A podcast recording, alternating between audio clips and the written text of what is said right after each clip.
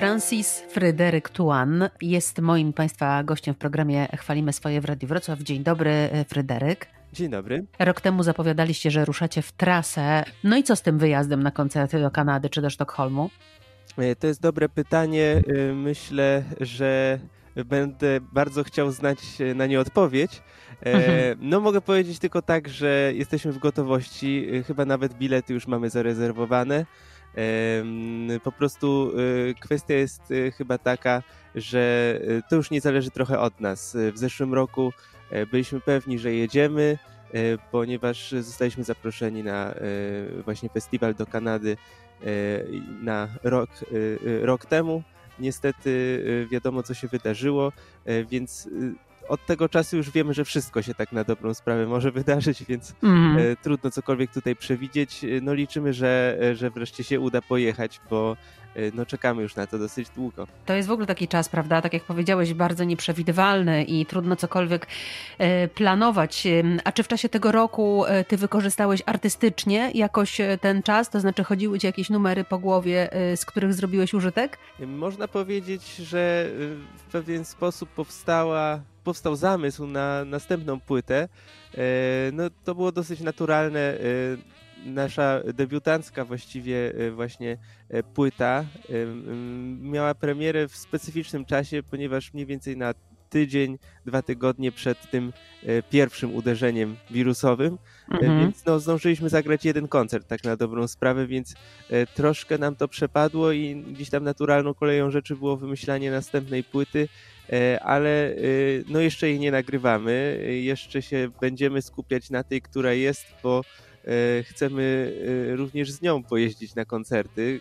No bo jest co promować, prawda? Właśnie, więc, e, więc liczymy na to, że będziemy mogli właśnie zawieść tę muzykę słuchaczom. No na razie mogli ją wszyscy poznać tylko właściwie za pośrednictwem internetu i ci, którzy zamówili sobie fizyczną, fizyczny nośnik oczywiście.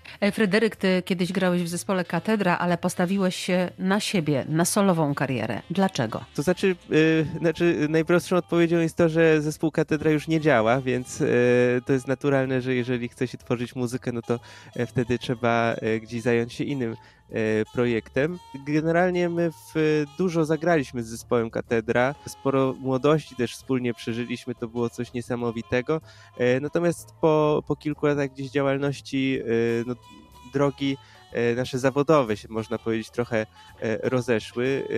Ja z Pawłem, perkusistą, E, katedry właśnie e, również zacząłem grać w tym e, naszym projekcie właśnie, który pod pseudonimem Francis Tuan. My postawiliśmy bardziej na muzykę, pozostali koledzy jednak wybrali troszkę inne ścieżki zawodowe, niemożliwe do połączenia z muzyką co nie znaczy, że, że my też nie robimy innych rzeczy, ale po prostu bardziej sobie ułożyliśmy tutaj plany pod to, żeby jednak móc wyjeżdżać co weekend na koncerty e, i liczymy, że będziemy mogli ten plan realizować. A jeśli ktoś chciałby się e, zapoznać z ostatnimi utworami Francisa Tuana, proszę bardzo. Płyta nosi tytuł Let's Pretend, a w Radiu Wrocław e, utwór pod tytułem First Mover. Już teraz bardzo taneczna piosenka.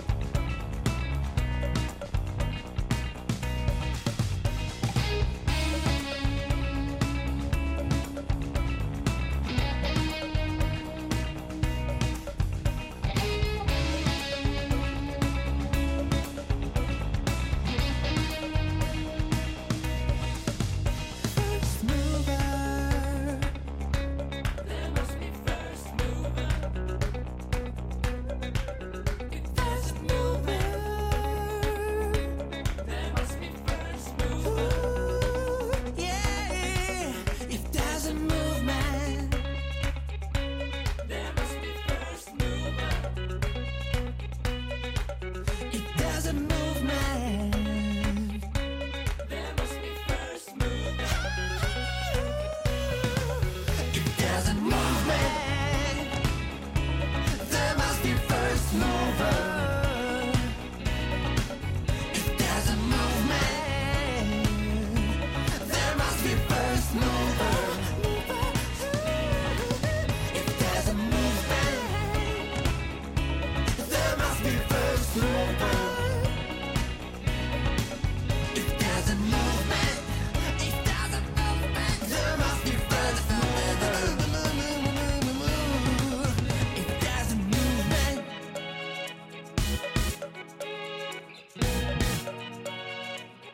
To chwalimy swoje w Radiu Wrocław e, i wracamy do rozmowy. Francisem e, Tuanem, muzykiem e, kiedyś grającym w zespole Katedra, od roku działającym solowo.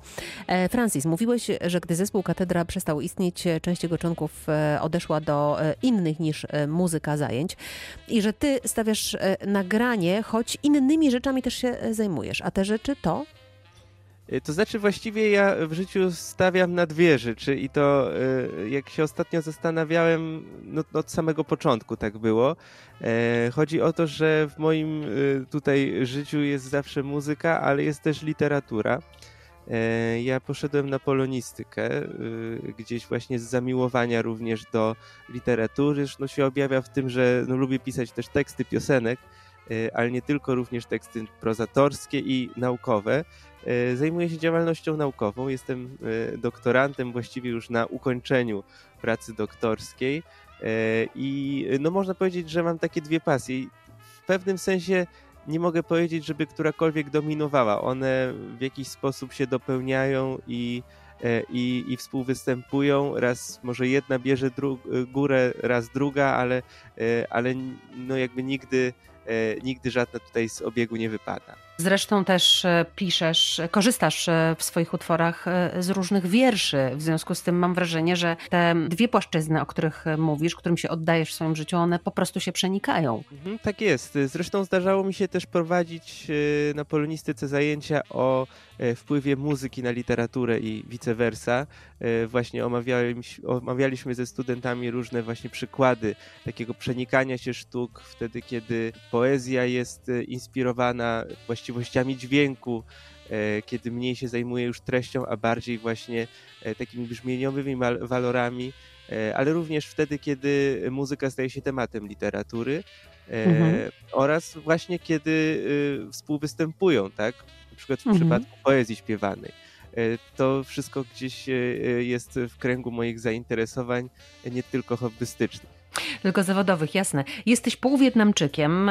Tuan znaczy przystojny, tak? E, tak. Bardzo fajny pseudonim. Kto, kto ci to wymyślił? To jest e, moje imię e, z dowodu, moje imię drugie. Pierwsze to jest Fryderyk, drugie imię to jest Tuan. Czyli rodzice.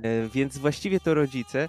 Natomiast zastanawiałem się, jaki tutaj pseudonim przybrać. Już moje nazwisko jest bardzo trudne nie tylko do wymówienia, ale do napisania. Dla, ale powiedz je proszę, ja nie wymówię.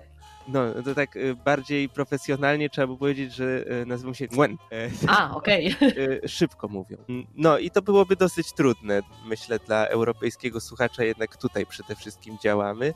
E, dlatego się zastanawiałem właśnie, e, jaki pseudonim, zresztą moi ulubieni artyści też zawsze posługiwali się pseudonimami, na przykład Jimi Hendrix czy Czesław Niemen to są zresztą też pseudonimy, chociaż można tak. mieć mhm. właśnie inne wrażenie czasem.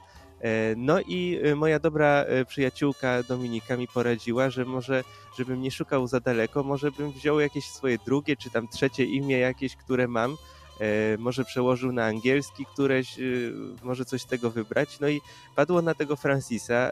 Ja Franciszka sobie wybrałem z bierzmowania takie imię, więc to też jest moje imię, więc Francis Tuan to są właściwie moje dwa imiona. Które razem po przetłumaczeniu na język polski oznaczają przystojny Franciszek. Co wietnamskiego pielęgnujesz w swoim polskim życiu?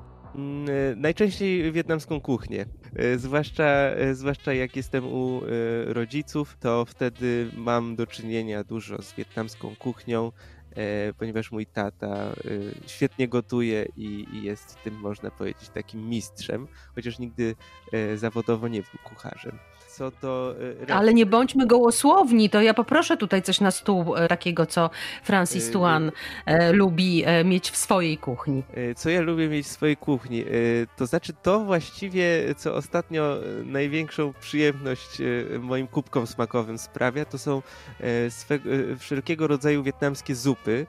One charakteryzują się tym, że ich skład jest dosyć nieregularny, to znaczy różne składniki mogą w nich być. Wietnamczycy jedzą w taki taki sposób, że właśnie różne poszczególne składniki są stawiane na stół, troszkę jak taki szwedzki stół, każdy ma swoją mhm. miskę i może sobie właśnie dolewać, dokładać co tylko chce. E, zajmuje to jedzenie, oczywiście przygotowanie jeszcze wcześniej, bardzo dużo czasu, ale jest to taki ważny czynnik społeczny. Wietnamczycy po prostu przy jedzeniu e, załatwiają większość spraw życiowych i towarzyskie i biznesowe, więc e, taka kultura jedzenia tam jest bardzo ważna i chyba z tego powodu wspomniałem to jako pierwsze, jeśli chodzi o kultywowanie wietnamskich tradycji. E, bo z językiem na razie kulawo. Mam plan, żeby się nauczyć, ale chyba najpierw muszę skończyć pisać doktorat, bo e, gdzieś tych e, czasem zobowiązań jest zbyt dużo, żeby jeszcze znaleźć mhm. przestrzeń na nową naukę. Francis, ja mam teraz do Ciebie takie pytanie, jak to jest właśnie mieć taką podwójną narodowość? Odwiedzasz często Wietnam? Byliśmy w Wietnamie 3 albo 4 lata temu.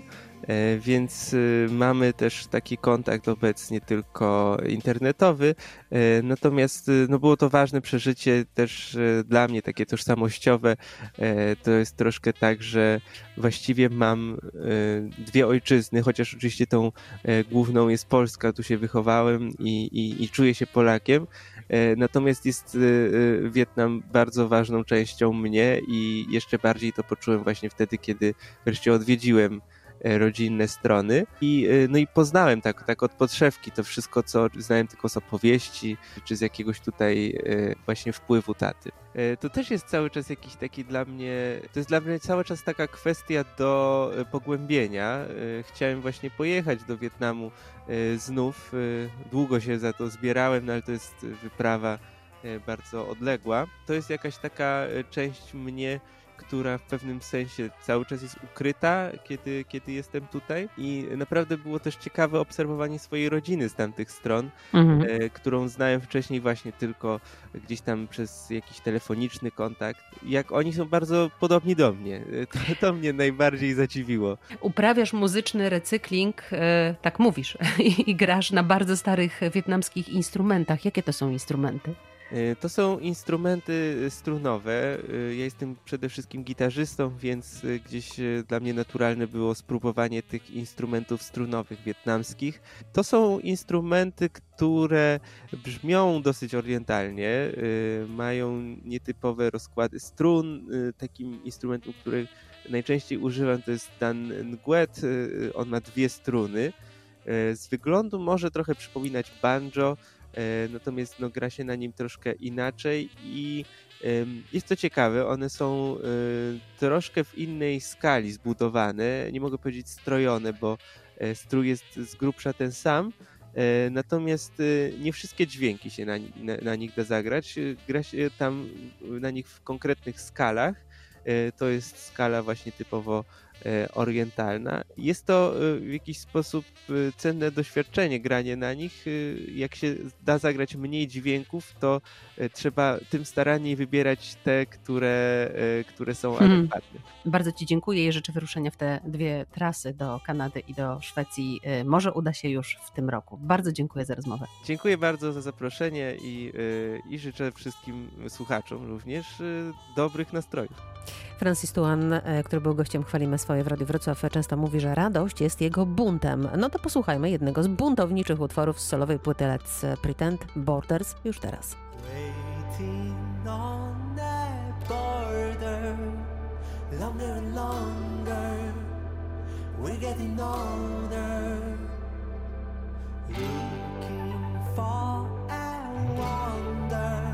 from around the corner which never comes closer. There are no borders across the lanes, but we mark our borders between